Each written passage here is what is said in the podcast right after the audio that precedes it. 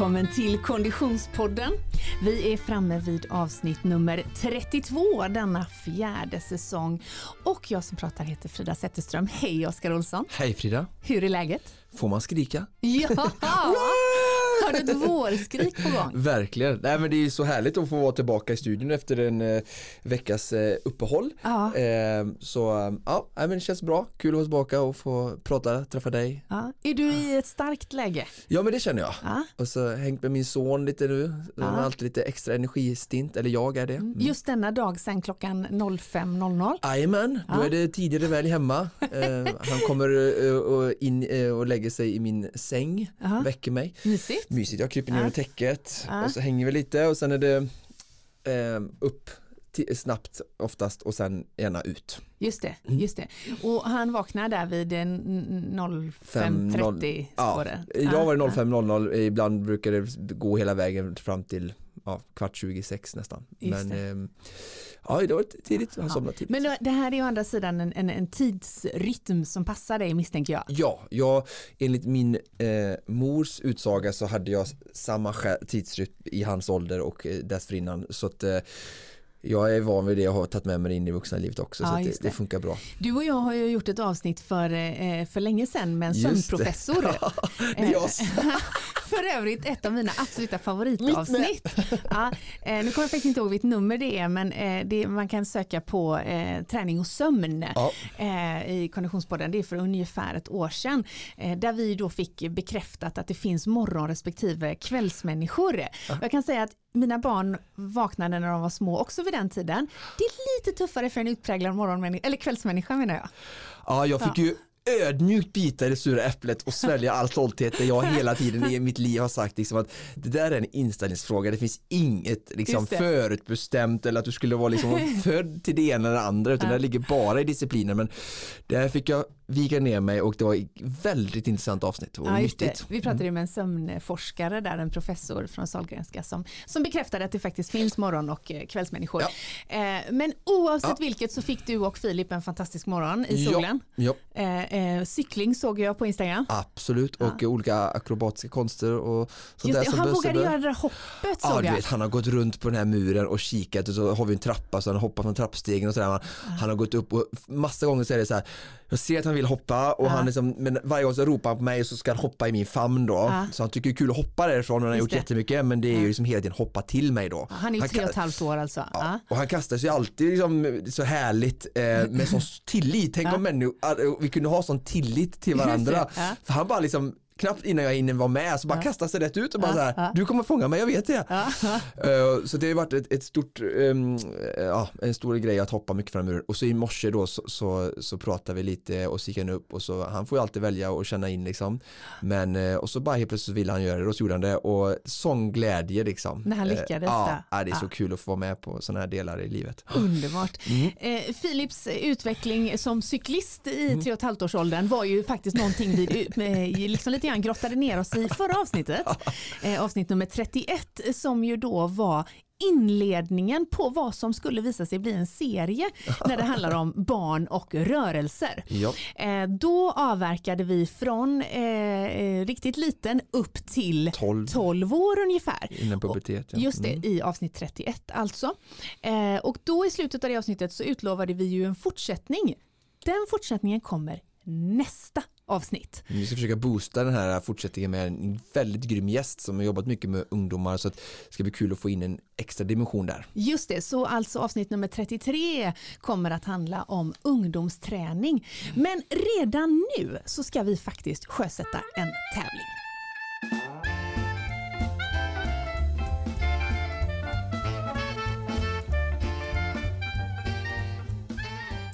För vi är så himla glada Oskar att ha med oss våran poddpartner Stadium. Mm. Och eh, det passar väldigt, väldigt bra i just dessa eh, två avsnitt. Därför att Stadium, de har eh, redan startat en kampanj kan man väl kalla det, där de under hashtag bekämpa stillasittande vill göra just det. Bra! Och där tar vi dem i handen känner ja, vi. verkligen. Så eh, vi tänker att vi ska ha en liten tävling. Eh, Stadium har eh, eh, lagt ett presentkort på tusen spänn i potten. Bra. Det vill man ju vinna kan man tänka. Kan man köpa något roligt som man kan aktivera sig med? Ja, verkligen snygga träningskläder till exempel. Till exempel, eller Eh. utrustning. Eller utrustning, bra dojor kanske. Eh, man får välja själv helt enkelt. Det Ja. finns ju ett enormt utbud på stadium.se och i respektive butiker. Det man behöver göra för att tävla, vad är det? Ja, jag har ju tänkt så här då att vi ska ju liksom inspirera varandra, vi inspireras oftast av varandra. Mm. Så jag tänker att eh, någon typ av aktivitet som du som vuxen gör med ditt barn. Just det, eller ett barn. Ålder, ett eller flera barn. Ja, Ett eller flera barn. Eh, ingen sport, behöver inte vara något speciellt, utan någon typ av fysisk aktivitet inne eller ute. en rörelse Eh, rörelse Ja. som ni använder till exempel. Det skulle kunna vara Filip älskar ju, har ju den här I like to move it, move it låten. Just så vi dansar ju överallt. Så det kan ju vara att man dansar till exempel. Det eller så kan det vara att man hoppar från en mur. eller så Just kan det vara att man spelar innebandy eller Exakt. dunkar basket eh, på sin Exakt. hemmabyggda Ja. basketkorg. Eller om man får med sig 15-åringen på en löprunda. Ja, det Hugo, går om också du lyssnar. jättebra. Så tar man en eh, bild. ja. Och sen får man i- stories tänker jag då. Ja, Så taggar man Konditionspodden och Stadium. Just Så vi det. kan dela detta. Ja. Och sen även använder man hashtaggen Bekämpa stillasittande. precis. Just det. Så publicerar man den på sin Insta stories Ja. och så då är man helt plötsligt med och tävlar. Eller i flödet, men ut i sociala medier, bild på eh, dig och eh, ett barn i rörelse Se. med hashtag bekämpa stillasittande och så eh, ättar du Konditionspodden och eh, Stadium så är du alltså med och tävlar om ett presentkort på tusen spänn. Och framförallt så hjälps vi åt att inspirera varandra för där finns det jättemycket kraft. Verkligen, tävlingen pågår ända fram till första juni alltså. Tack för det Stadium.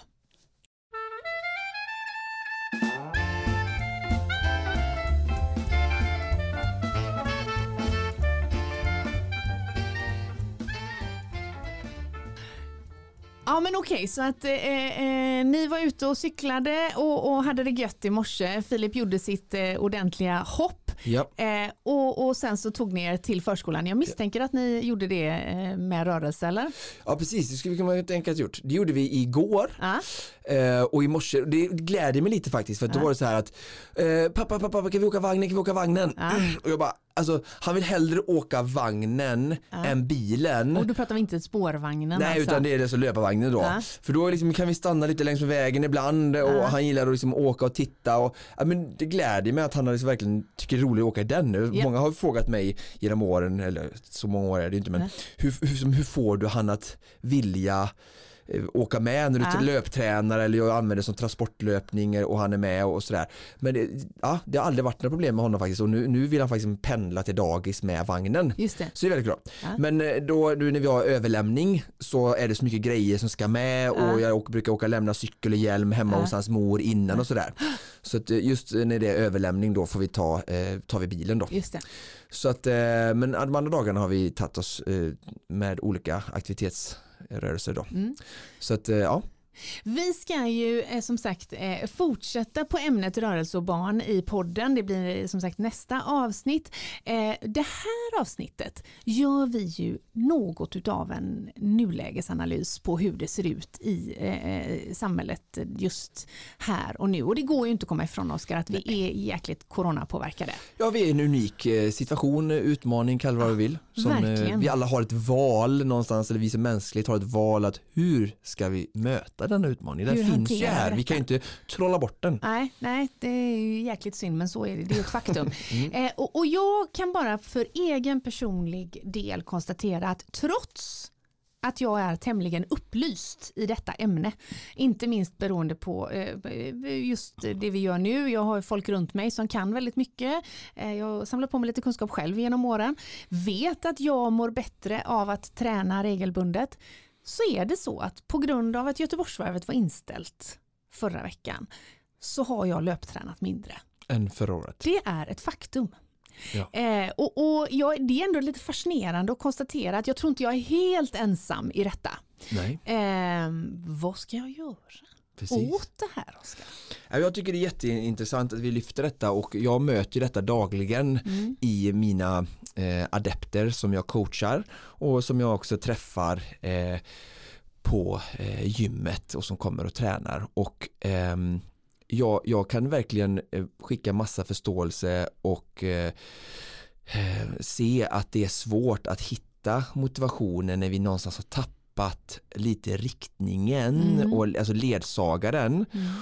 och då skulle jag vilja säga så här att ja, men kanske att lärdomen i detta att vi ofta har eh, så att säga, lyktan, ledsagaren framåt på vägen, långt fram vid horisont som vi jagar i form av en tävling i någonting. Mm. Kan detta kanske vara en lärdom där vi börjar titta, stannar upp och tittar inåt istället Mm. och se okej vad, vad kan jag ha för mål, jag har ingen tävling nu och kan jag istället liksom över, eh, överlag i min träning ha ett mål som är inåt som är alltså jag tittar in och så här Eh, eh, och då frågar jag mig frågor som vad mår jag bra av, vad, alltså min kropp är stark och frisk, jag får starkt immunförsvar så jag kan axla corona till exempel eller Mm, jag kan orka leka med mina barn. Alltså vi börjar hela tiden titta inåt istället att träningen fyller ett syfte som får mig som person att må bra oavsett om det finns några tävlingar imorgon, om ett år eller om tio år eh, eller oavsett Mm, utan att det mm. bara hittar träning och rörelse utefter mina förutsättningar och min nivå som jag känner här, om jag tränar tre dagar i veckan oavsett om jag ska tävla eller inte så får det mig att må bra och jag får de här, de här eh, effekterna Effekterna, mm. och att det kan vara ett tillräckligt och ett jättebra mål i sig. Ja. Och för mig har det verkligen varit så så att jag känner att jag inte riktigt, jag har gjort den här resan i livet så jag kan verkligen förstå det du berättar om det jag möter. Eh, men jag har gjort den resan så nu när, när det här kom den här utmaningen i samhället så kände inte jag att jag möttes av samma svårighet att fortsätta träna. Jag vet att jag har konkurrenter som jag har är goda vänner som, som vittnar om, om samma sak som du. Mm. Eh, men jag när jag började träna lite mer seriöst och försökte som elitsatsa och sådär inom triathlon Mm. så var det väldigt mycket fokus bara på prestation och eh, vissa tidsmål och liksom placeringar och det var liksom kändes, jag vet nu i efterhand, det var liksom därför jag tränade. Ja. Och så det längs med vägen har jag berättat lite i podden tidigare om att jag tappade mig själv och ja, hade problem och liksom, sen började jag gå i terapi och sen liksom, under de här tio åren så har jag verkligen ändrat fokus där 90-95% av fokus av träningen och målet är för mig själv Mm. Mm. och jag vet att jag är bra som jag är och måste inte prestera och det är inte tävlingen i sig utan det är bara aktiviteten i nuet som jag utför Mm. och känslan av att få vara eh, där jag är i min träning, eh, att nå mina utmaningar sätta upp för mig själv oavsett vad mina konkurrenter gör, att göra 100 burpees på tid eller springa en, en, tre timmar en trailsträcka i skogen eller göra nya utmaningar i simningen. Alltså, Hela tiden utmana mig, så bara, även om inte jag får tävla, vilket såklart är roligt, jag vet det, så är det fortfarande inte det som är huvudfokus och det som är självuppfyllande. Det är bara liksom en en efterrätt, en, liksom en liten extra grädde på moset men liksom basen byggs av en annan Ja, drivkraft. Eh, eh, Nu Ja. pratar jag mycket men eh, är du med mig lite? Alltså jag är med dig helt och hållet, Mm. eh, verkligen. Det som jag, det, det som jag, ja säg. Jag tänkte säga så här, hon säger there's always a but. Ja, ja det är det ju. Men! Ja, men, men, och det är ju då så att det, det gynnar mig att höra det igen och jag hoppas att Konditionspoddens lyssnare också känner så.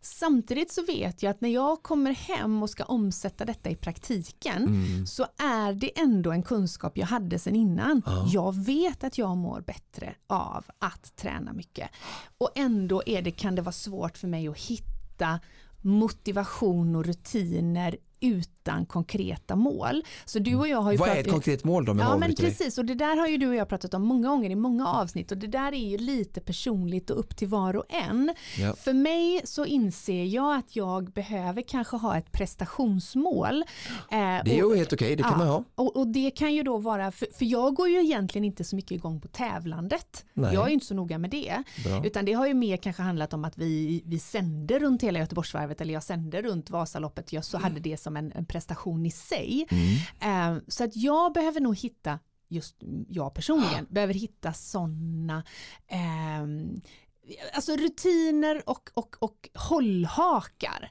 Eh, att, att, att vi har ju pratat om tidigare också att mitt liv, nu är allting så väldigt konstigt med corona, men mitt frilansliv är ju väldigt oregelbundet. Så jag behöver hitta regelbundna träningstillfällen som jag håller vid. Och det vet jag att du också har sagt tidigare är, är viktigt för många. Ja. Att man sätter liksom tider som man inte kan rucka på. Speciellt när vi väljer att leva liv där vi hör ihop med andra mm. och behöver liksom, eh, anpassa våra liv för att vi vill leva i tvåsamhet. Så det är bra mm. att hitta rutiner så att det blir lättare att synka och din omgivning vet när och hur du tränar för att det ska liksom ta mm. hänsyn och sådär.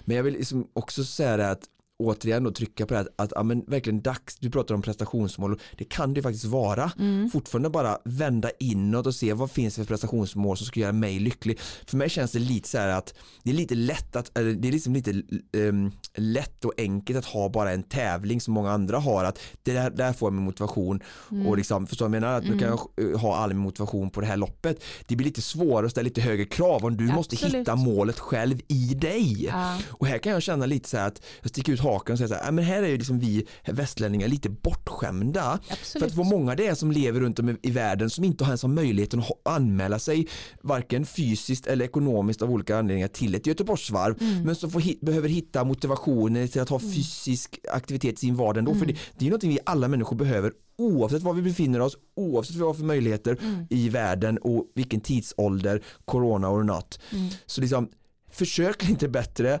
vänd inåt, leta upp det kan vara prestationsmål om det är det du behöver. Men hitta konkreta då mål i dig. Men tyvärr just nu finns inte tävlingar och Nej. det är inte en ursäkt Nej. nog. För, äh, verkligen ja. inte, verkligen inte. Eh, ja, det är bra. Det mm. här eh, tål att stötas och blötas helt Verkligen, klart. och så, det finns ingen, jag har inget facit, jag bara pratar fritt utan vad jag ja. känner och mina lärdomar och, eh, men jag tycker ändå det bara är nyttigt att, att det får komma upp i debatten och eh, har ni tankar, funderingar kommentera och låt eh, ordet vara fritt i, mm. i våra kanaler, eh, mm. ni som ja, lyssnar på detta. Definitivt så, mm. verkligen. Eh, och i dagens avsnitt så har ju vi faktiskt en gäst mm. som eh, eh, tar träningen utomhus, inte på grund av corona utan på grund av att det är den formen han har valt. Oh. så vi kommer att få ett litet smakprov på en alternativ träningsform om en liten stund. Extra kul att få lyfta det i, i dessa tider också. Ja men mm. verkligen. Men innan Passande. vi gör det så så tänkte jag att vi ska titta på lite lyssnarfrågor för det kommer väldigt mycket respons vilket ja. känns eh, otroligt kul. Det är härligt att ni vill prata med oss eh, och inte bara lyssna. Eh, lättast så når ni oss på sociala medier, förslagsvis på Instagram eller Facebook. Vi heter föredömligt nog Konditionspodden i båda forum. Ehm, det kom en fråga här, Oskar, baserat på förra avsnittet. Då står det så här. Hej, Lyssnade på avsnittet träning för barn. Jag saknar lite diskussion konditionsträning för barn, vilket jag för övrigt vet att eh, producent Niklas var lite inne på där. Eh, jag, sim, eh, jag är simtränare, spelade fotboll som barn. Nej, jag simtränade och spelade fotboll som barn. Hemma i Osby gick ett årligt löplopp eh, med den lite ojämna längden 12,4 kilometer. Jag sprang första gången 1990 som 11-åring utan att ha tränat specifik löpning en enda gång och gjorde det utan att gå tillsammans med min kompis. Idag tror jag inte ens att man får springa så långt som 11-åring då antar jag att han tänker. Varför är det? Kan det vara farligt? Vad tänker ni om att träna löpning som barn? Hälsningar Andreas. Just det. Vad Oj. säger vi till Andreas, Oskar? Ja, utan att jag har eh, förberett det här svaret med någon forskningsbaserad mm. bakgrund så skulle jag säga så här egen erfarenhet med min kontakt med barn och ändå den kunskapen jag har läst om träning och barn så är det så här att jag skulle säga först och säga att det är inte farligt mm. och eh, jag skulle säga att barn är, alltså det, det, det vi vuxna har tror jag svårast om jag får säga vad jag tror, så är det att lyssna in barn. Mm. Eh, för när jag tittar bara på min egen son eller andra barn jag kommer i kontakt med så är barn är så öppna och så straight forward på något sätt. Man säger när de är trötta, när de är hungriga, när de inte vill längre. Mm. Om vi bara liksom lär oss att lyssna och inte sätter upp några fasta regler. Nu ska du springa den här sträckan. Alltså, eh, vill de bryta eller vill de sätta sig ner och vila? Eller liksom, jag har varit ute på långa upptåg med min son mm. och ena stunden har han mycket energi, ena stunden liksom är han stilla och filosoferar och någonting tar hans uppmärksamhet och sen vill han fortsätta. Låter som min hund. Ja precis, ja, precis lite så. Och där tror jag också att de här 10, 9, 8, 11-åringar hade inga utan problem eh, kunnat springa det här loppet om vi bara som vuxna hade haft noll förväntningar eller liksom förutbestämda liksom hur det skulle gå till. Låt barnet bara röra på sig framåt och visa vägen mm. så, så hade det inte varit några, några alls problem och vill de stanna och dricka så får de göra det och mm. det är ingen tidspress eller någonting sånt där. Mm. mm. Så tror jag att man, om vi bara lyssnar på barn i leken eller i aktiviteterna, träningen så, så, så kommer det lösa sig självt. Och eh, jag menar, har de tillgång till vätska, det inte är 48 grader och, och jättemycket solsken eh, i öknen så det är klart klart att ett barn klarar att förflytta sig 11-12 km och få tillräckligt med tid på sig. Ah, Inga, ah. Inget snack. Ah, det. Och det är absolut inte farligt. Får anpassa farten bara efter. Mm, mm. Så att eh, Ja, jag tror, jag tror verkligen det, det här loppet är ju bara en symbolik i hur saker som jag hör runt om i samhället, hur vi försöker begränsa barn, det här kan vara farligt och så, det här kan vi inte vara med på. Liksom, jag kan känna igen det som hon mm, säger mm, mm. Eh, och jag tror att det finns mycket sånt att vi sätter upp och får föra saker att ting är är, är kanske farligt men, men, det är nog hur vi gör det som är det viktiga i ja. så fall och, om vi, och hur vi lyssnar in våra barn. Ja. Jag, jag, jag, förstår vad du menar men jag tänker samtidigt så här att det är en sak att, att lyssna in tre och ett halvt-åringen och låta den liksom följa dess rytm. Men om man lyssnar in, och jag skulle lyssna in tolvåringen, så kommer inte han, han kommer inte springa ett 12 kilometers lopp och stanna och filosofera ibland, utan där mm. kommer man förhandla, där kommer det förhandla om motivation på andra saker. Alltså där mm. är ju tid, tidtagning kommer vara viktigt till exempel mm.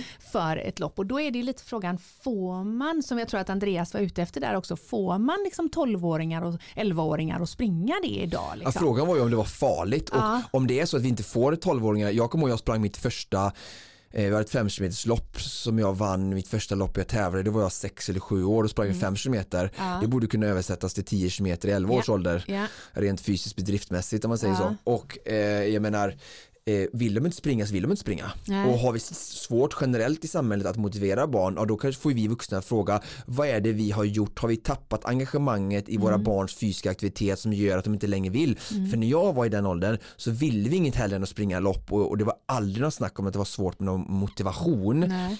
Så, att, för, så att jag tror inte det är fysiskt farligt. Nej. Sen om det är som du säger, det är svårt att få 12-åringar mm. utan tidur eller med tidur att springa, mm. då är det en annan debatt. Mm. Att liksom, okej okay, här vi, behöver vi som göra ett krafttag att hitta, hjälpa våra ungdomar igen att hitta ja. motivationen. Ja, Precis som ja, du pratade om, ja. hitta motivationen för vuxna i coronatider. Ja, exakt, mm. exakt. Ja. Intressant. Hoppas du fick eh, lite svar på vägen Andreas i alla fall. Mm. Eh, det har kommit fler frågor. Eh, här har vi en, eh, ska vi se, en kille tror jag det är här, en kille som heter Jerry som skriver på Instagram. Mm. jag vet inte om det är en fråga men det, det, det är bra att eh, han engagerar sig i alla fall. Ja just det, precis. En kommentar är det väl snarare då på förra avsnittet. Eh, det här handlade ju då om eh, rörelseglädje och barn. Eh, då skriver Jerry, bra avsnitt men det är så roligt med folk som jobbar med träning. Det är ju inte direkt konstigt att komma svettig direkt till kundmöten om man har PT-pass. Eh, då, det är extremt, e-, då är det extremt enkelt att klämma in 30 minuter här och 45 minuter där och så vidare. Det är ju inte riktigt lika enkelt med vanligt jobb inom situationstecken skriver han då. Eh, att träna en snabbis eh, för det kommer i princip alltid att behövas dusch och byte av kläder och då blir det eh, aningen mer tid som behövs. Därmed inte sagt att man aldrig kan lösa problem inom situationstecken. Mm, en reflektion helt enkelt på då hur man får in den träningen eh, om man inte jobbar med träning. Just det. Mm, vad tänker du då? Eh, jag vill ju sticka ut hakan lite där eh, och kommentera lite att det, för mig handlar det verkligen inte om vilket eh, jobb du har. För jag har jättemycket andra utmaningar jag, inte, jag såklart känner mig lite träffad för jag jobbar med träning och även Chris som vi eh, intervjuar i det här mm, avsnittet som mm. kommentaren hör till. Så har vi ju helt andra utmaningar och jag kan också upplysa det att vi som inte har ett vanligt jobb uppenbarligen eh, vi, vi, jag har också ganska mycket möten i skjorta och kostym ah, eller i, i, saker där jag ska träffa kunder, försöka ah. sälja in eh, träning och där, så där jag också i, måste duscha och sådär.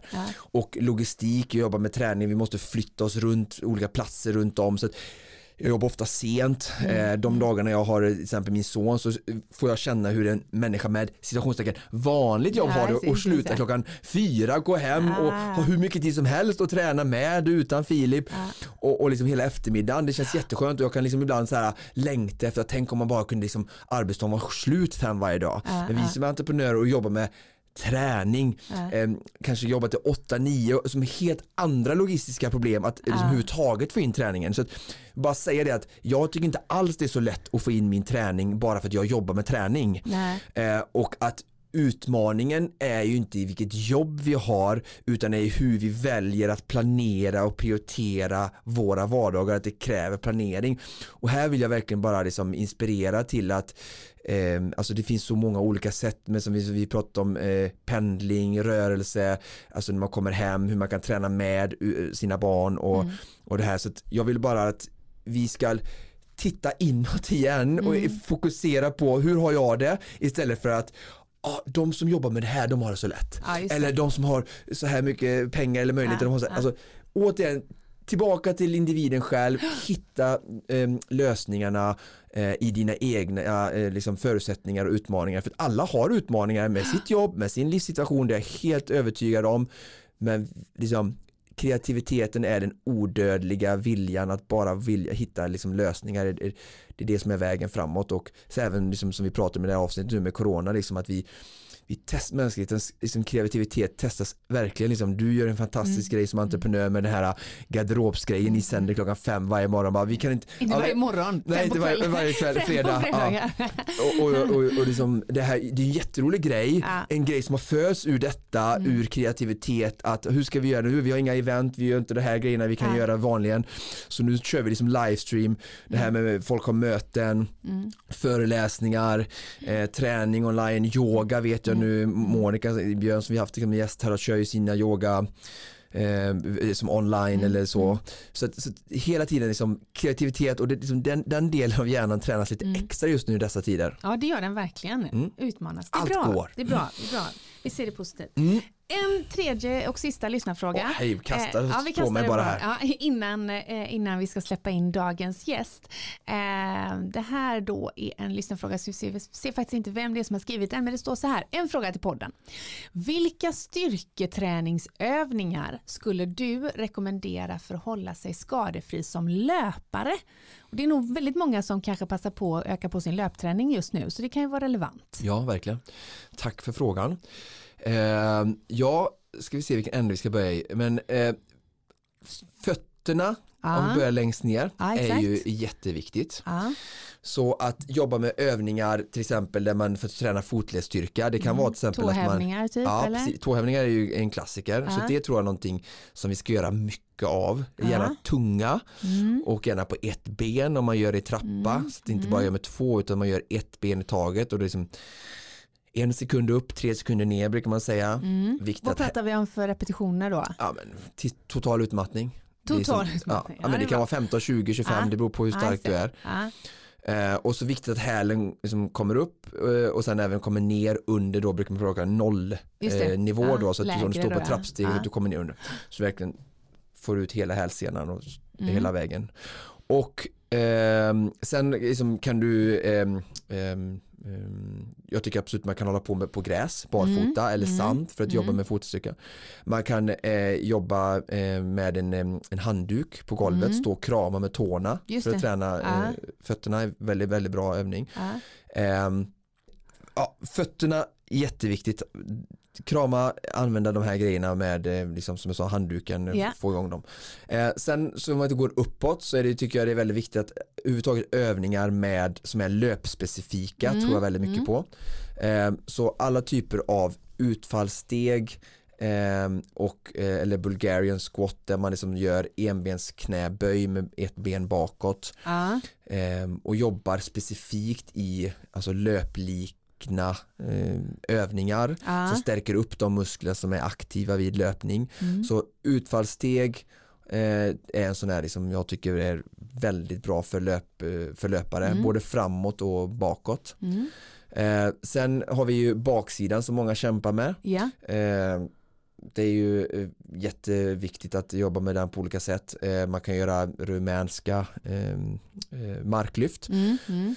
Har man tillgång till, eh, till vikter så är det överhuvudtaget bara att göra, ehm, man ligger på rygg som ett, eh, ett höftlyft, man kan ha ett ben i, det är svårt att förklara lite. Ja, men, eh, jag, jag ligger på rygg och på höftlyft tror jag de flesta har koll på. ja, och så sträcker du ut ett ben och jobbar med ett ben. just det. ehm, Istället för att ha båda benen 90 grader. Ja, så, ja, så ett ben och för att belasta ett ben i taget då. ja, just det.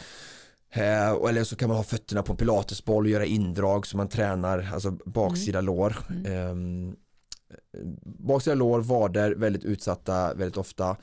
Ehm, och sen även då höften eh, med höftlyft. Men en favoritövning där är ju att ehm, ligga med ryggen mot en eh, bänkpressbänk Mm. och sen ha en vikt i höf, eh, någon typ av vikt i, i höften och sen Ja. göra ett höftdjuck upp då, så att man är i en linje från knä genom höft till bröstet som, Ja. som ligger upp på bänken. Just det. Ehm, För att stärka baksida är vi på primär. Nej, på Eller höften, där höften, höften, ja. ja, Ja, så, så fötter tror jag Ja. vi glömmer ofta.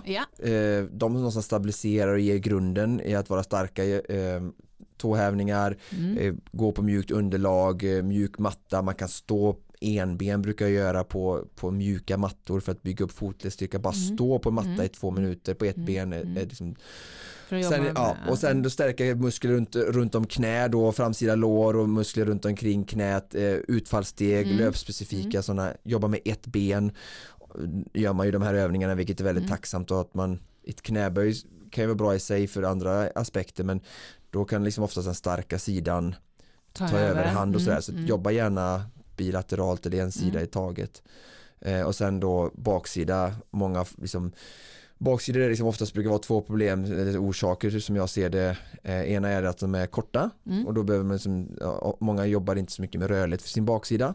Och sen oftast är det liksom bristningar som, som Mm. sker och det är ju att som du sa att folk ökar på mängden Mm. av, i olika perioder i, i livet Mm. eh, eller om året och eh, man styrketränar sällan baksidan. Liksom. Det är en ganska svår grej, jag har respekt för det. Mm. Men man glömmer ofta av den Mm. eh, och då får man lätt bristningar då. Mm. Ehm, så att antingen är den liksom tight och då liksom, man behöver jobba med mer rörlighet för den, mer Mm. yogaövningar, mer Mm. rörlighet och det är också sånt som vi inte prioriterar i den lilla tid vi sätter för träning och vi har heller inte kunskapen. Mm.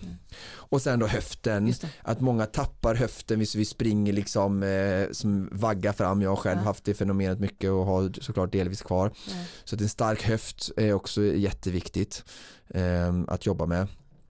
Så att eh, ja, och Ja. det är liksom, och sen bara avsluta med att söker hela tiden såklart till liksom, och få liksom hjälp för det här är inget, det är inget, lätt att hålla sig liksom skadefri.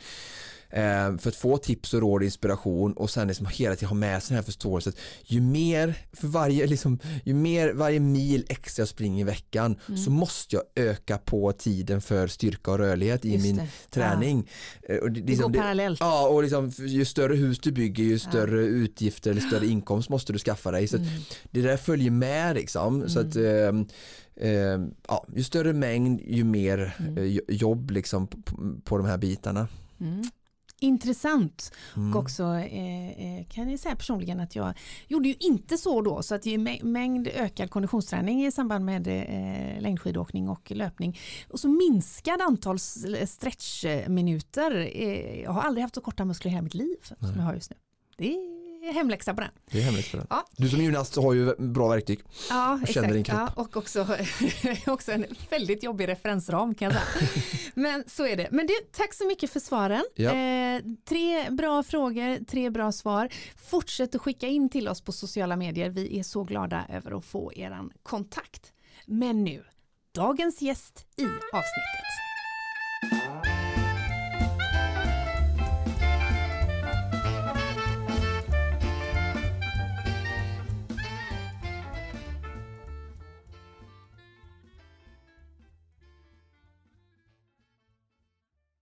Niklas Rös nya podd, Coach to coach. Nej. Hur stor artikel i GP då? Mhm. Det är någon, ja, vad heter han som har podden? Jörgen Lennartsson som är en fotbollstränare tror jag. Mm. Som har startat en podd som heter Coach to coach. Som, eh, där eh, Jan Andersson är i ena avsnittet och Roger Rönnberg är det andra. Det i tror jag. Ja. ja. Som, de, som de producerar här då. Nu kör vi. Okej, underbart. Gött. Och då har vi antagligen swooshat då. Och då säger vi hej och välkommen till dagens gäst, Viktor Bier. Hej Viktor! Hej! Hur Tack så mycket för att jag fick komma. Det är jättebra, tack. Hur är det med er? Jo tack, det är ju strålande sol. Ja, ja. Ja, det får man vara glad för. Ja, du verkligen. vaknade med två hjortar utanför eh, ytterdörren Ja, men jag gör ju ofta det. Först jag vaknar jag med en flickvän och två hundar i sängen primärt. Ja. Och sen så när jag går ut så är det ofta två hjortar som stirrar där ute i trädgården. Vi har köpt så? ett litet hus mitt ute i skogen Aha. med löpning i åtanke. Var, Skogslöpning. var befinner vi oss i, i, eh, vi i uppe geografin? i, eh, i Hålanda i norra Ale. Ah, okej. Ute på vad man nog får kalla för obygden. Skulle jag säga. Hur länge har ni bott där? Vi köpte det i juli förra året och renoverade tills för ungefär två månader sedan. Så vi flyttade in i februari. förra. Och det är en riktigt bra intervallbacke upp till ytterdörren. Ja men den är väldigt fin. Tomten är nästan en hektar och det är eh, 10 höjdmeter på 55 meter från längst ner till ytterdörren. Varje gång vi gick till hämta posten så kör jag fem intervaller. Exakt. Jag kan säga så här, vi är inte så bra på att ha en sån brevlåda som man har när man bor i någon typ av villa. Så Aha. Det är väldigt mycket reklam och så man letar upp räkningarna i den. Jag ska nog börja liksom tänka om lite där tror jag. Så det inte blir så stressande intervaller om inte annat. Just det, den lådan som är långt bort i hörnet i skogen. Just det. Men du Viktor, vi har inte bjudit in dig eh, enbart för att få höra om, om eh, eh, det geografiska läget av ditt hus och, och liknande, även om det är spännande, utan för att du jobbar ju med utomhusträning även när det inte är corona days. Precis, och även när det inte är strålande sol. Just det, den lilla detaljen. Exakt. OCR är din grej. Ja, jag kommer från en OCR-bakgrund kan man säga. Ja. Sprungit eh, en hel del lopp och när jag själv var ganska så nedgången för några år sedan, jag började träna det här själv inför att springa ett hinderbanelopp för att störa upp mig själv lite kan man säga. Så 2015 insåg jag att jag måste förändra mitt liv. Jag har fått så mina bra möjligheter i livet och nu bara slösar jag bort dem på massa trams. Så jag anmälde mig till ett eh, lopp. Det kan ju fungera för vissa att ha ett sånt tydligt mål. Ja. Det gjorde det för mig. Vad var det för lopp då? Det var Tough Viking i Malmö som Okej. var min premiär OCR-upplevelse. Mm. Och inte alla minst så slogs jag så himla mycket av hur extremt bra kroppen mådde av att bli andfådd och man kunde sova bättre. Man behövde inte hålla på och dumma sig på kvällarna för att få ner sin ångest. Men också när jag kom till den här tävlingen så var det, visst det var någon typ av löpartävling såklart, men det var massa roliga saker man fick klättra på och framförallt så var det en grym gemenskap som innebar att alla fick vara med på sitt sätt. Några var elitlöpare med de här små magtröjorna som det står elit på och supertaggade och några såg ut som eh, Batman eller en räv eller Jokern och liksom hade roliga hattar och någon var någon möhippa och svensexa och liksom alla hade ett utrymme till rörelse i detta på sitt eget sätt. Just det. Och det inspirerade mig enormt till att starta igång en utomhusträningsform som inspirerades av just det här inkluderade greppet som kommer från OCR. Och för den Konditionspodden-lyssnare som inte är bekant med OCR, om vi bara backar bandet till vad är det för träningsform? OCR är, eh, är hinderbanelopp kan man Ja. säga. Så man bär saker, man kryper, man springer eller går eller joggar lite. Så det är egentligen en engelsk förkortning som utläses Obstacle Course eh, Racing eller Running. Mm. Mm. Så att vi har i vår utomhusträningskoncept så har vi hämtat inspiration från det där just att alla får vara med på sitt sätt. Det går på tid och inte på repetitioner. Och man aktiverar hela kroppen och utmanar dens balans och rörelse och rör kroppen på sätt som den inte är van vid. Det är Mm. egentligen det som är en hinderbana kan man säga. Man Mm. kommer och ska springa 8 kilometer för att det står massa jobbiga saker i vägen. Som man måste klättra och krypa och bära förbi. Det känns som att för, för eh, allmänheten så känner man kanske till Tough Viking eller Ninja Warriors. Ja, eller toughest. Eller. Toughest. Eh, och, och, och eh, alla de tre är eh, OCR eller? Ja. ja, men det är varianter. Ninja Warrior som var där på tv-programmet, det Just är det. lite mer av en ninja-tävling kan man säga. Mm. Och nu, ja, jag har så dålig koll på andra sporter, men jag kan Mm. tänka mig att det är lite som Ninja Warrior kanske är så longest drive och Ja. Tough Viking är vanlig golfrunda. Liksom. Mm, Så Ninja mm. Warrior är lite mer nischat på just bara hinderdelen. Ja. Där behöver du inte vara en speciellt stark löpare, utan du kan vara en jätteduktig klättrare till exempel, så kan du vinna Ninja Warrior. Du Exakt. kan inte vara en jätte, bara en duktig klättrare för att vinna Toughest, utan då måste du kunna helst vara en jättebra orienterare. Kan du springa fort i skogen och göra fem chins så kan du vinna Toughest. Och inte vara rädd för lera tänker jag. Nej men exakt, de flesta orienterare är ju inte det. Okej, så 2015 ställde du upp eh, i en tävling i Malmö, Ja. fick någon form av kärlek till detta. Ja men precis. Men det är bara fem år sedan och idag är det din heltidssyssla. ja, men Hur gick precis. den resan till? Det gick ganska så bra. Jag insåg att jag kommer aldrig bli snabbast och bäst på detta, men eh, jag kan bli snällast och jag är väldigt, väldigt dålig på att ge upp. Så jag hittade lite lopp som var sådär, det inte gjorde något om man inte sprang milen på 37 minuter i lera, utan att man bara var lite dum och orädd. Och det är ju två kvaliteter som jag värdesätter hos mig själv. jag hittade bland annat ett lopp som hette The Original Tough Guy. Det var världens första OCR-lopp faktiskt, som startade redan på 80-talet i England. Oj, okej. Det var en maratonlöpare och hans son som insåg att vi tyckte det är tråkigt med maraton. De sprang London Marathon ihop som en häst. Där sonen var bakdelen och pappan var framdelen. Så de satt ihop som en häst med ett stort hästhuvud. Och var sidade till en ganska tidig startgrupp. Det finns ett fint Youtube-klipp med detta. Och ehm, ja, kommentatorerna säger oj, där är det en häst som verkar hamnat lite fel fästligt liksom. Och sen så mot slutet så ligger de ju ganska bra. De trycker den där maran på runt tre timmar i hästdräkten liksom. Och så insåg de att det här är tråkigt med marar, vi måste göra något roligare. Så de hade en stor hästgård då där de tog hand om herrelösa hästar och sjuka hästar och etc. Ja. Så de bjöd in sina maratonvänner dit, så vi har gjort en jäkla sling här på gården och vi tror ingen av er kommer klara den. Och då var det ju lera, det var krypa i rör under vatten och han är ju helt galen den här Mr. Mouse som uppfann OCR. Så deras maratonvänner kom och de klarade banan lätt. Mr. Mouse blev supersur och sa okej nästa år välkommen tillbaka, jag ska göra en bana som jag absolut inte kommer klara. Han byggde högre och konstigare hinder och ju fler crazy grejer han byggde, desto fler människor kom och ville försöka. Just det. Och det var så OCR föddes. Och det här är redan på 80-talet Det är på du? 80-talet. Okej. Precis. 2017 så anmälde jag mig till det loppet i England. Det går i januari i England. Mm. Det är sånt jäkla härligt badväder. De flesta reser ju till England i januari just för- att bada. Liksom. Det är väldigt härligt. Så jag gjorde det och det är en och en halv mil långt och 300 hinder och det var minus två grader och lätt vind och regn som det bara kan vara i England. Det kan bara vara minus och regn i England. Just just det, just det. starten. 6000 människor massstartar samtidigt på en ledig åker. Åh herregud. Och det är helt livsfarligt. Det är trummor och eldar och rök och bara helt Det är som Vasaloppet utan bananas. snö du vet. Ja men exakt, precis. Och utan de här vassa pinnarna man får hugga varandra med. Ja. Men så var det och jag kom på plats 36 av de 6000 Oj! och blev förste svensk. Det passar mig väldigt bra när det är kallt och man bara ska vara lite envis och skita i att det är jättejobbigt. Liksom. Ja. Så då börjar folk förstå, så men den här killen från Göteborg som håller de här träningspassen håller på, han måste ha gjort någonting rätt. Ja, För folk bedömer gärna en efter prestation inom Just det. idrott. just det. Det Så, känner vi igen. Det känner du igen lite va? Ja. Så på den vägen är det. Då börjar folk tänka, men fasen hans sätt att träna kanske inte är så dumt och den här banan han har byggt kanske inte är helt galen. Och, Och den här banan han har byggt, för det hann du också med då under Ja. den här perioden. Eh, bygga 2016 en- så började jag bygga tillsammans med en vän som heter Korsjö, byggde den ihop i början och sen fortsatte jag själv. Pratar vi fysiskt snickra banan? Ja, snickra banan. Ja, Fick lära mig att snickra också. ja. Och med de svåra grejerna i början. Även detta är norr om Göteborg. Det är norr om Göteborg i Ale. Mm. Jag Hade ni från- tänkt så här, en- ni snickrar en bana, först då, hur lång ska banan vara liksom? Ja, vi tyckte precis. Det är många som tänker så en hinderbana, det ska vara en speciell släcka. Du kommer ju från militärhinderbana Ja, bak till precis. exempel och det är ju vad är det, 500 meter. 500 ja. ja. Men vi tänkte med att vi vill ha det som ett eh, gym fast med, istället för maskiner så är det hinder. ja. Så vi bara smackar den full med grejer så kan man få springa lite som man vill.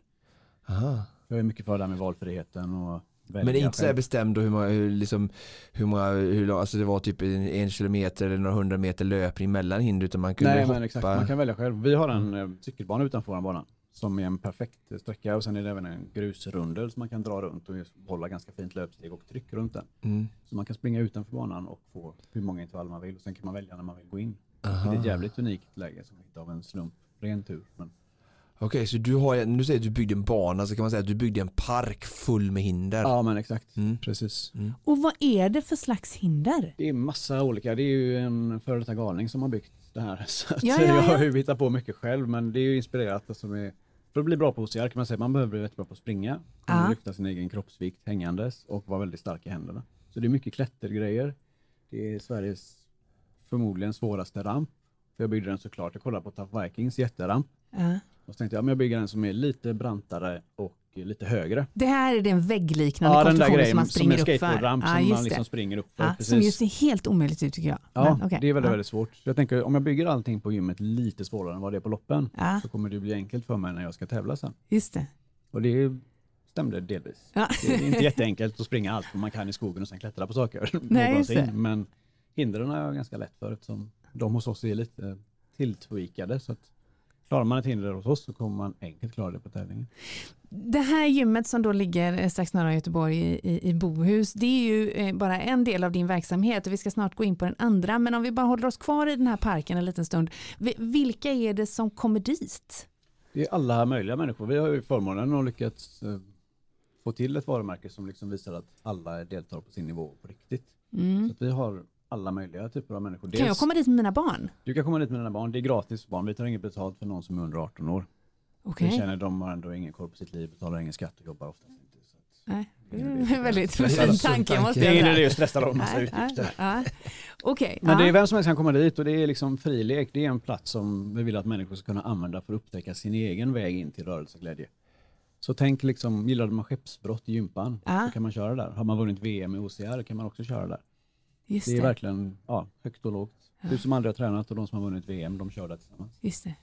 Jag vill backa lite här bara för det, det är jätteintressant att höra. Det här kommer ju lite, du är inspirerad av det här från England och som var på 80-talet och jag känner ju, ehm, jag hade ju som internationella hinderbanan som jag var mest aktiv på eh, under 05, 06, 07 när jag var i Försvarsmakten. Ehm, men just då fanns det liksom då fanns, vi hade säkert gett oss ut när vi var vårt esse och fullpumpade med testosteron och tävlade liksom inom Försvarsmaktens alla regler och VM, liksom, sådana här organiserade tävlingar så hade vi säkert gett oss ut och velat mäta oss med andra men som jag minns det var det inte så stort då heller när, när, när kom uppsvinget och varför tror du att det fick sånt uppsving eller hur alltså när kom alla de här tough viking för att 80-talet den här Vasaloppsliknande leråken i minusgrader i många, Ja, många år. Ja, alltså. så vad hände sen? Eller hjälp oss lite och... Jag tror att det var ju amerikanska killar som såg vad han gjorde där i England. Den här Mr Mouse som uppfann hela sporten. Men han var ju inte någon businessgubbe direkt liksom, utan bara ville göra Han sprang runt med en crazy- häst liksom. Ja men exakt. Och så såg de det och eh, då var det väl, jag tror att killarna startade Tough Mudder som insåg att han har ju en cash cow här. Mm. Han gör ingenting av den liksom. Det är bara en trubbig diamant som ligger i en lerpöl. Mm. Så de plockade väl upp den här och slipade till det och skapade mer koncept. Jag tror det kanske var runt 2013. Just Aha. det. Mm. Ja. Och då eh, gjorde de ju de första Tough Mudder och sen kom ju Spartan Race alla de här grejerna. Och Och sen är det bara ös då på. blev det ju kommersialiserat på ett annat sätt. Och sen så gjorde ju ja, Reeboks Tough Viking här i Norden då liksom som är en variant. Reebok, eh, skomärket. Ja, precis. de står bakom De Tough stod Viking. bakom eh, Tough Viking till att börja i Ja. Sverige. Ja. Okej. Vad Vilket är Tough väldigt konstigt Viking- också för de gör aerobikskor som Ja, du ja. dör om du går i lera med. Ja. Ja, Men alltså, okej, så Tough Viking i, Sverige säger du, startade Tough Viking i Sverige? men det är väl svenskt. Ja, ja. Och en pappa och son från Stockholm. Aha, okej. Okej. Ja. Och sen så säger sen är det Toughest. Precis, det är Ja. sak. Det- Många tror att det är samma sak. Ja, Det är ja. väldigt konstigt när man ska göra en sån här bygga, Ja. en sån här macho coola namn så blir Ja. ju alla heter samma sak tror människor. Det är Ja. lite som att folk sitter i en Hyundai och Men säger skulle du att de säga kör här, Jeep. du, Ja, just du, det, exakt. du jämförde, jag bara försöka bena ut det här lite för våra lyssnare. Du jämförde ju väldigt bra tycker jag Tough Viking med Ninja Warrior och att Ja. det var lite mer nischat med klättring. Om du skulle Ja, jämföra Ninja är nog en grej att ta fucking mer precis. Ja. Ja, Ja, men du, gjorde Ja. väldigt bra Ja, jämförelse. Om vi skulle kolla på då Toughest, Tough Mother och Spartan som är andra också min OCR. Är de Precis. mer likt Tough Viking eller är de helt olika eller är det samma banor eller vad skiljer de åt? Precis, det som skiljer, Tough Mudder kan säga det är mer som en upplevelse, det är ingen tidtagning och sådär nödvändigtvis. Utan Det är mer alla gör och överkommer sina egna rädslor mer, Mm. Ja. gemensamt uppdrag. Mm. Spartan Race är mer, eh, det är lite likt Viking men ännu mer bära tunga saker långt. Bära. Ah. Precis, Okej. det kan vara, de har lite Bära. olika varianter också, någon som Ah. heter Beast och någon som heter Ultra Beast, då är det 5,6 mil kan det vara. Oj, oj, oj. Och då ska du stundtals bära kanske 30 kilo långt upp på ett berg, alltså vi snackar liksom 500 höjdmeter. och Oj. Okej, Oj, ja just det. Ja. Och kasta spjut och alla såna här Känns grejer. väldigt logistiskt svårt. Ja. Kostar Verkligen. anmälan till ett sånt lopp? Ja, det ligger på, nu har inte jag faktiskt inte sprungit några Spartans, Nej. men det är dyrt. Ja. Det är inte liksom, det är inte så inkluderande. 3-4 Det är så- tusen. Ja, men det kan det nog Ja, vara. Sen ja. ska du resa dit också. Ja, Ja. just Ja, det det. är bara kul att få Men vanliga i. Slottsskogen, de ligger ju, om du använder det tidigt kan du få för en 500 ungefär. Liksom. Ja. Ja. Men det är men Toughest Tough Viking är typ samma eller? Ja, Tough Viking är lite en en light-variant av Spartan kan man säga. Ja. Bära saker och sådär men det är mycket kortare sträckor. Jättekorta bärsträckor. Medan Ja. Toughest är ju absolut högsta serien. Okej. Aha. Är du elit i Toughest så är du högsta ligan förmodligen i världen. Det är Ja. de absolut bästa löparna och svårast mest tekniska hindren. Men det är lite mer hinder och lite mindre bära som i Ja, Viking. exakt. Ja, ja. Toughest är nästan ingen bära. Det är ju bara alltså, kan vara vet, 40 meter med 15 kilo. Det är Just som det. är storhandlar. Men det låter lite mer som mig, för mig då det här som är med eh, internationella hinderbanan var ju också, vi bär ju ingenting utan Nej, det är men bara precis. springa och Ja, snabbt Ja. över hinder liksom tekniskt. Mm. Men och, och sen finns väl även, fast det kanske är en helt annan eh, liga i och för sig, men jag tänker så här arena run. Alltså att, Ja, eh, det är ju mer en ja. inomhusgrej. Men och det är väl en variant Ja, eller? en variant av det, precis, absolut. Jag har inte sprungit själv för jag vill inte springa inomhus mycket. Men Nej. det är också, liksom, det finns ju massa varianter och spinoffer på de här loppen. Ja, det har verkligen eh, liksom utvecklats åt Ja, olika håll och precis. mycket. Det är ju för att det är, alltså, de här typerna av lopp tar ju från traditionella löplopp. Just det. deltagare. Folk har Så det är tröttnat ju på att springa på en eh, asfaltsträcka. Ja, men lite så liksom. Det, det blir Men- inte så mycket mer. Än så länge är det väldigt, det låter som att det är väldigt eh, individdrivet, alltså att det är egna verksamheter, företag som ligger bakom och, och sådär. Ser du att det växer fram klubbar och organisationer runt den här Lite, sporten? det, det finns ett gäng som försöker starta, ett gäng i varje land nästan, där det finns en OCR-scen som försöker starta någon sorts förbundsliknande Ja. grejer liksom. Men ja, det växer fram lite föreningar. Jag vet att Friidrottsförbundet har tagit sig an OCR som, som någon sorts prospect. Mm. Om vi pratar sån här MC-värld. så är liksom, då är Friidrottsförbundet någon sorts paraply. Ja men det. exakt, ni får, ni får bre mackor åt oss i två år. Ni kan eh, Torka bort leran. Ni slipper döda någon. handtorka tartan i tre år så får ni vara med sen. Nej, men så det är många som driver och vill att OCR ska bli, citationstecken, nu gör jag med händerna sådär, för Mm. att slags en riktig sport. Just det. Och det är ju fint också, men jag kan ju tycka att det är, liksom, är en jättefin katalysator för att få människor att röra på sig. Som Ja. kanske inte gör det nödvändigtvis annars. Ja. Och det är någonstans större än att vara med i OS. Och det finns som du säger nu i proffsboxning, det är 50-11 olika VM och EM. Och Ja. Jag tycker inte att det är det viktigaste, alltså personligen. Ja. Jag tycker att det är så himla, finns ett så stort värde för hela samhället och hela världen i att just det här är någonting som vuxna människor kanske aldrig har tränat, testar på och inser att jag kan ju delta i ett idrottssammanhang precis på mitt eget sätt. Mm. Och där har vi ett mycket större värde än om någon som har tränat halva livet får en VM-medalj den veckan i Italien och andra veckan Ja, i Brasilien ja, och tredje veckan i Ja, ja, Polen. visst, verkligen. Du, du tar ju den här verksamheten på, på fullast allvar och, och gör den eh, tillgänglig eh, även för de som inte bor i, i närheten av Bohus och hinderbanan. Ja men exakt. I och med The OCR Gym, alltså din mobila verksamhet. Berätta om den. Precis. Den idén föddes ju. Jag tänkte ju liksom 2016 där, nu har jag byggt en jäkla cool hinderbana, alla kommer vilja komma hit. Så var det ju helt tomt där. så insåg jag att det här kommer ju inte liksom bära sig, jag måste ju få in någonting. Så hade jag lite vänner som fortfarande höll på som jag gjorde tidigare där och lite destruktiva livsval. Jag ville få ut dem och prova träning, det var ju min nya drog. Den är klart den bästa drogen av alla jag provat. Dels för den är gratis och daglig framförallt, men ingen avtändning och allt det där heller. Men så insåg jag att de kommer aldrig komma ut i banan, det funkar inte. Så jag fixade en sån här säckkärra som man kör ja, ved och flyttlådor med. Ja. Och så la jag på lite grejer på den och så åkte jag hem till dem och drog den där kärran. Ja, det var nog ett och ett halvt år på spårvagnar och kors och tvärs över stan och insåg att om jag kommer hem till dem och tränar och liksom ringer, nu är jag nedanför dig, jag ser att du är hemma, det ryker ut genom fönstret. Kom ner. Då kan de inte slippa undan. Och så står Alltså hur poppis var du i det läget? Inte så poppis. Nej. Men eh, vissa av dem började träna och fortsatte, någon gjorde inte, någon gick bort tyvärr och sådär. Men liksom det är den där världen. Men deras grannar började se det och frågade, ah, men vad kostar det att vara med här? Och jag hade ingen aning vad jag höll på med riktigt. Sa, ah, men det kostar så mycket. Ja. Ja, så, kul, kan barnen vara med? Ja, självklart. Liksom. Så började fler och fler ansluta till det där och insåg att det här är ju min business. Jag hade jobbat på hemglassbilen innan och ätit massvis på restauranger så jag insåg att folk alltid, framförallt alltid på sushi-restauranger, Ja. folk vill alltid välja själva. Jag vill ha 12 bitar men den biten och den biten, inte den och den och Ja, den. Så insåg jag det är så här jag ska göra passen. Så jag kommer hem till folk och de ska få välja själva. Så vi har, det är väl enda gymmet som jag känner till som jobbar, alla pass jobbar med valfrihet. Det är hemlevererad träning, det är valfritt och alla deltar på tid och inte på antal repetitioner. Vi har bara maxtak på våra repetitioner. Mm. Om, om, om vi håller oss där i en, en, en kort stund, vad är, vad, vad är vinningen i det då? Och vad är liksom, du säger man, man gör det på tid, inte på repetitioner. Alltså vad, är, vad, vad, ser du, vad, är vinningen med det? Precis, hela vårt tidsbaserade upplägg är ju, ger en stor vinst i att alla kan vara med på sitt eget sätt.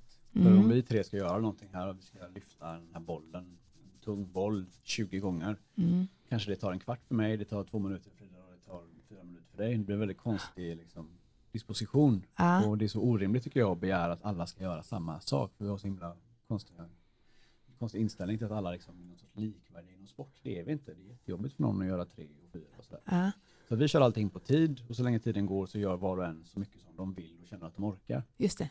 Mm, Okej. Mm, Tid är lite mer demokratiskt. Mm. En minut är en minut för alla oss tre oavsett mm, exakt. Vi. Okej, så, så eh, man kommer, du kommer hem, eller du och dina medarbetare? Ja, nu är vi flera och vi Ja. över hela landet och snart världen. Ja. Vi, kommer, vi kommer hem till bostadsområden på fasta dagar och tider varje vecka. Ja, Och så är vi, det kallar det för gymmet utanför dörren. just Vi det. står på gräsmatta och det är ett väldigt enkelt sätt. Alltså vi tar bort hela logistiken för människor.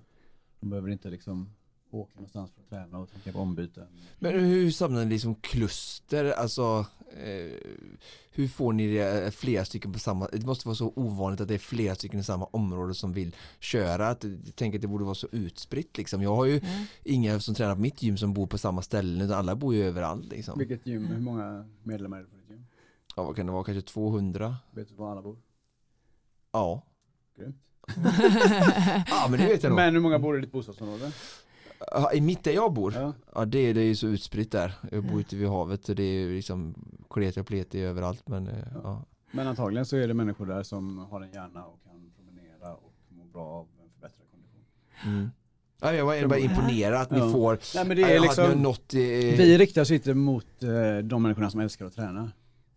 Det är Nej, inte vårt fokus liksom. Nej. Vi vet, alltså människor som älskar att träna kommer snappa upp varenda ny träningsgrej som finns. just det. Vi letar efter människor som eh, kanske blev valda sist på gympan, kanske inte fick sitta på bänken på fotbollslaget, som inte sprungit något motionslopp med jobbet Mm. för att de som anmälde sig var de här fem i ledningsgruppen som springer milen på 45 minuter. Just bara, liksom, de här människorna som kanske inte insett att, men vänta nu, hälsofördelarna är faktiskt allas rätt. Och någonstans så har vi skapat en plattform där alla kan ta del av dem. Vi säger alla har rätt till en bra kondition, det är därför vi har så här sjukt låg tröskel in och det är aldrig några tävlingsmoment, inga parövningar. Många utomhusträningsgrupper har ju man ska bära varandra och hålla på. Ja. Vi kör aldrig något sånt. Utan det är tillsammans i grupp fast ändå var och en för sig. Mm. Och det finns väldigt många människor, alltså som, det finns ju fler, vi är inte intresserade av människor som redan går på andra gym och försöker ta kunder. Utan jag tänkte så här, vilka, vad finns det flest av liksom? Människor som inte tränar och människor som tränar. Mm. Människor som inte tränar såklart. Mm. Så de, Men hur vi- lockar ni dem då? Eller hur liksom får ni över dem? För jag tänker Ja, tröskeln är brukar ofta vara svårt. svår Ja, ja, absolut. För det sitter ju oftast i den egna individens mentala liksom, begränsningar och Verkligen, föreställningar. precis. Mm. Vi intalar ju oss gärna själva vad vi inte kan Ja, göra, vilket ja. är väldigt konstigt. Ja. Vi borde gå runt där varje dag vad vi kan göra. Mm. Det är När vi är små, bättre. jag har en liten son hemma, han är Ja. precis tvärtom. Men Ja, sen ja, någonstans så, Så händer det, det. och så Ja, blir det. Ja men det gör det verkligen. Barn har ju fattat grejen. Jag kan allting. Ja det här kan jag nog. Vågar du gå upp det? Ja det vågar jag. Ja. Ja. Och sen så får vi ett första jobb och så kommer någon äldre, oftast man, och säger att så kan du inte göra. Så. Och sen blir vi knäckta och sitter där i stolen och betalar skatt och är duktiga. Mm. Men det börjar förändras lite nu tror jag. Du rullar inte runt med en pirra eller sexkärra längre misstänker jag? Nu har jag en bil med en sladd i som jag glömmer att stoppa i så jag får sitta och den får sitta och vänta i olika laddstolpar runt om. Det. Jag får underhålla mig så länge. Vad är det för slags eh, prylar ni har med er ut när ni kommer till Det bostadsområdena? är jätteblandat men vanligaste som eh, man kanske känner till om man rör lite på sig det är något som heter typ medicinboll, Mm. kettlebells, hantlar, skivstång, vanliga, ganska vanliga träningsgrejer. Mm. Sandsäckar och olika typer av rep. Vi jobbar ju mycket med bära, kasta, krypa och sen koner också. Jätteunderskattad sak. Mm. På hösten och vintern så har vi lampor i konerna så då lyser vi upp gräsmattor med små blåa fyrar som står över. Det ser väldigt gulligt ut. Gud, Vi tränar utomhus året runt. Jag menar, det är, alltså bara fördelen av att vara utomhus ger ju människor så jättemycket. Liksom. Det gör ju hur mycket som helst för hjärnan, precis som du Mm. säger. Och, Idag är ju det dessutom eh, för många det enda alternativet eh, när corona eh, får folk att inte vilja gå in på gymmen. Om de nu ville det innan. Det jag- nu, nu får man inte säga så, men jag hoppas att corona nu håller i sig hela vintern här Nej, nu. Så att, det får man inte säga. Så människor jag vi inte- Faktiskt, där går gränsen. Det hoppas vi inte. Nej, det hoppas vi inte. bara en säsong. Men, men Viktor, man skulle ju kunna tänka att det här var en Ja, du form... fick du det direkt där. Ja, exakt. Ja, somliga straffas det sen detsamma. Men di- din träningsform lämpar ju sig i allra högsta grad kan man säga. Ja, Märker verkligen. du av eh, eh, något uppsving eller hur ser det ut? Det kommer fler deltagare nu tror jag, men vi har inte liksom någon jätteskillnad i tillväxt mot förra våren. Det trillar in folk ganska stadigt till oss. Ja. Men eh, vi har fått många som har googlat på utomhusträning och liksom sett oss, så att jag tror på sikt kommer det kommer det bli fler som inser värdet av att vara ute. För att det är lite konstigt tycker jag. Vi bor inomhus givetvis, de flesta av oss som Ja. har tur och fördel, den fördelen i livet. Sen så åker vi någonstans och jobbar inomhus, gör väldigt många, stillasittande ofta. Och sen sätter vi oss i bilen igen, eller på spåren, och så åker vi hem och sen är vi inomhus. Eller kanske då mellan de platserna att vi åker inomhus och tränar. Mm. Vi går in i en kontorslokal, för det är alla gym kan jag meddela. Det är inga gym som är gym, allt är kontorslokaler i stan. Med ganska dålig ventilation och så står vi i ett rum med 45 andra personer och andas allt vad vi kan på varandra. Ja. Och sen går vi därifrån. Och så tänker vi, det har vi gjort någonting för vår hälsa. Och det har vi faktiskt. För vi har blivit anförda och det är grymt bra att det finns sådana träningsställen inomhus också givetvis. Mm. Men det är så mycket bättre för människor att vara utomhus. Mm. Och det behöver inte vara att man kommer att träna med oss. Det finns tusen andra utomhusaktörer man kan träna med. Man kan promenera själv, man kan springa upp och ner för en backe lite om man vill det. Men gör saker utomhus. Det är liksom det som är att avlasta sjukvården på riktigt. Mm. Inte bara stå och applådera från sin balkong och allt det här. När man gör något för sjukvården så var ute och rör på dig. Det är ändå ganska basic krav. Liksom. Det kan man tycka, ja men det är en rätt schysst deal. Onekligen är det det. Viktor, jag misstänker att det finns både en och tre Konditionspodden-lyssnare som är lite sugna på att ta reda på mer. Var hittar man information om er verksamhet? Ja, man hittar ju faktiskt oss i um, App Store och Google Play nu för tiden. Mhm. Vi har en app som heter The OCR Gym. T-H-E-O-C-R Gym. Hur glad blev du när du insåg att den gick att registrera? Väldigt glad. Jag blev ännu gladare när jag hittade Oskar som Ja. är, började som kund och nu är en prospect i vårt elitteam och är en fantastisk apputvecklare som har byggt hela den här bara för oss. Det är Just det. helt magiskt. Sån grym person. Och appen hjälper folk att hitta vilken gräsmatta i vilket bostadsområde ni befinner er. Och framförallt kan man beställa hem hos sitt eget område. Ah. Om man vill ha, vi är fem stycken här på gatan som vill träna, ja men då kommer vi. Och så börjar vi där och så kör vi på. Ah. Så det är bara att beställa hem. Alla borde ha ett eget gym utanför dörren. Det är Verkligen. superenkelt. Man går ut på gården eller gräsmattan eller den lokala lilla fotbollsplätten som finns överallt och aldrig används. Barnen kan hänga med för de är i sitt eget bostadsområde. De kan springa runt och leka där för det gör de alltid annars. Ja. Slipper åka någonstans. Och det blir ett grymt nytt pass varje gång. Massa nya upplägg, roliga, inspirerande övningar. Och kan man liksom göra en one time deal eller måste man signa upp sig på att ni kommer varje torsdag? Man i- kan göra en one time deal också, men det blir ju klart fördelaktigare om man signar upp sig på lite fler tillfällen. Ja. Till exempel vanligast att ladda på, vad man fyller på själv med pass i appen. Det vanligaste att fylla på med 11 eller 15 pass. Just det. Och då får man också lite mer effekt. Alltså det, är inte, det är jättebra att träna en gång bara Ja. i sitt liv. Men det är ju mer om man gör det varje vecka, får en rutin. För efter ett par veckor så ser vi att då kommer man, ah, men nu jag cyklar dit idag. Ja. Eller jag promenerade, eller jag provade att jogga. Vissa människor tar ju bilen till våra pass också, Ja. även om det är liksom en kilometer hemifrån. Ja. Men vi ser att om man rör på sig och gör någonting kontinuerligt under fyra veckor, fem veckor, så Mm. blir det mer än vanligt. Ah, men nu gick jag, jag har inte åkt hissen på jobbet. Eller jag promenerade på lunchen. Och så. vilka, vilka, hur många är ni eller vilka är ni som gör detta? Är det någon, vilka är det mer än dig? Vad är det för bakgrund? Eller vad gör ni? Vi är ett gäng coacher och Ja. nu har vi en ny vd också som kommer jobba från Stockholmsbolaget och ta oss utomlands och expandera oss. Ja. Jag är med, jag gillar att springa lera och kasta bollar och klättra Ja. rep. Jag är inte så- Men du håller i pass också? Jag håller pass också, absolut. fortfarande. Mm. Det kommer jag nog alltid göra. Jag gillar det. Mm. Vi är några coacher runt om, ungefär åtta coacher säger ungefär, för vissa gör andra grejer också. Mm. Ungefär åtta coacher, filmfotograf, vi har roliga drönare och grejer. Mm. Vi gör mycket resor, event, och, inte just nu. Ja. Vi åkte till Svalbard förra året till exempel. Just det. Körde en träningsresa dit. Och Ja, kul. första gymmet i världen. Det blir vi även om en vecka ska vi bli certifierade i inkluderande träning, en workshop som vi har tagit fram tillsammans med en tjej som heter Felicia. Okej. Vi kommer bli det enda gymmet i, ja, vad vi vet i Sverige som har alla coacher certifierade i inkluderande träning för människor som sitter i rullstol. Ah, intressant. Hon har även kontaktat alla de stora gymkedjorna om den här idén som hon hade, men de tyckte inte det var något viktigt. Okej. Så nu har de lite en god PR-utmaning här när jag säger det i er podd. Så då Bra. kan man komma till oss och få hjälp av Felicia och certifiera sin personal i träning för människor i rullstol. För att jag har gnagt lite i mig att vi säger att alla har rätt till en bra kondition, men varje gång jag sett en person som sitter i stol har jag känt att det här vet inte vi vi ska möta. Nej. Den här träningsutmaningen som det blir när man bara sitter ner. Så det ska bli superkul att få lära sig och sen på sikt också få lära andra. Just det. För alla mår bra av att bli anförda och överträffa sig själva.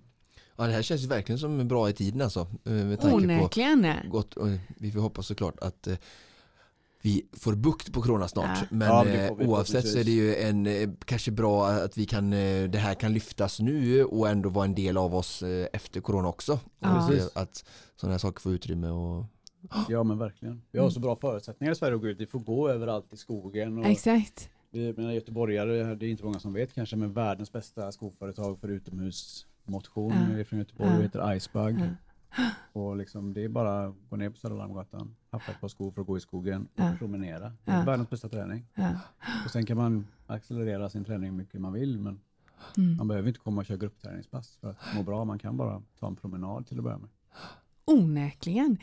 Viktor Byr, tack så hemskt mycket för att du kom och gästade Konditionspodden och gav oss lite energi att fortsätta träna utomhus. Verkligen. Ja, men tack så jättemycket för att jag fick komma. Mm, tough Viking Bra. alltså, det kanske kan vara det då, eller toughest eller? Precis. Ut, ut med er. Ja.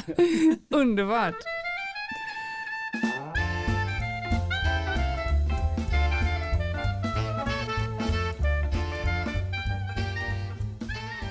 Alltså shit vilken, eh, vilken inspirerande kille. Verkligen, superkul. Och jag, att jag har missat detta förstår jag inte, Ja. jag som gillar träning och utomhus och Ja. allting. Men det eh, finns saker kvar att upp- upptäcka även för dig. Alltså. häftig Ja, jag ser movement. Mm. verkligen fram emot att ta mig till den här hinderbanan. Eh, dessutom ligger den ju på min sida av stan. Ja. Så jag ska ta med mig eh, båda mina barn och min man dit. Får du ta någon sån här inspirational picture till vår tävling och vara med och tävla? Ja men det ska jag verkligen göra Mm. för vi, det tål ju att upprepas att vi i det här avsnittet alltså har sjösatt en tävling som kommer pågå fram till den första juni. Eh, man tar en bild på sig själv och eh, ett barn i rörelse, eh, attar Konditionspodden och Stadium och eh, hashtaggar bekämpa stillasittande. Och det var ju Viktors eh, den grundfilosofi får man säga. Ja, liksom verkligen ta bort alla trösklar, all prestation. Det viktigaste är bara att vi människor rör på oss lite mer och verkligen det behöver vi i vårt sätt att leva idag. Lite mer eh, närmare till eh, aktivitet och eh, lite putt i ändan att komma ut mer. Mm, det gillar vi, det gillar vi verkligen. Eh, I nästa avsnitt av Konditionspodden som alltså blir avsnitt nummer 33 kommer vi ju att eh, fortsätta fokusera på rörelse och då ungdomar Och träning. eh, och Mm. träning. Eh, och jag vet att du har ju en del ungdomar som kommer att träna hos dig. Ja precis, det har varit några stycken genom åren, inte så många som jag vill men det har varit en del och eh, det är härligt och det är utmanande och eh, Jag vet ju att det är flera Oskar som ställer frågan om man vill börja träna med dig eh, så kan man ju antingen anlita dig som PT såklart men eh, du har också andra idéer på gång. Ja, jag eh, tänker nu att eh, nu får vi ju, alltså vi är ju, vi pratar om det på frukosten här, alltså, alltså det ju, går ett flyg till Stockholm och miljön tackar och tar emot men vi, vi är ju väldigt mycket hemma nu. Japp. Så att jag känner bara att vi får ju, viktigaste är ju det jag kan bidra med att vi tränar och håller igång och Mm. har kul.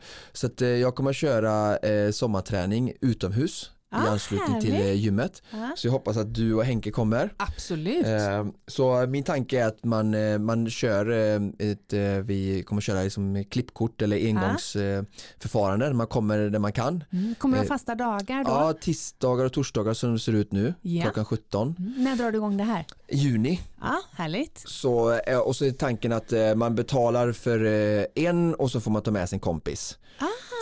Eh, och sen tänker jag att vi kommer att jobba mycket så som jag har gjort. Jag tycker det är kul med parträning. Mm. eh, på behörigt avstånd det. och var en efter sin förmåga. Mm. Men att man eh, lite så här att eh, du, när du gör dina övningar så vill den andra. Så man kan såklart komma själv också. Men Ja. jag inspirerar lite att bjuda med kompisar och eh, ja, eh, försöka bara vara ute, träna lite mer nu och det var ju intressant, eh, vi fick höra detta också nu Ja. i detta avsnittet så att eh, Nej, jättekul om vi kan bara ta vara på den här tiden och ge till oss själva och det behöver inte bara vara träning eh, men vi är ju hemma väldigt mycket nu. Exakt, och om man vill veta mer om dina de här träningspassen så antar jag att du kommer lägga ut dem på sociala medier. Ja, Ja. så precis Konditionspodden och O23 Mm. vi kommer att göra er informerade. Keep you posted. Underbart. Men då ska det här vara allt vi hade att bjuda på för det här är det avsnittet. redan slut? Nu är det redan slut. Tack för att du lyssnar. Precis som vanligt produceras Konditionspodden av Fredag. Connect Brands with People. Hej då!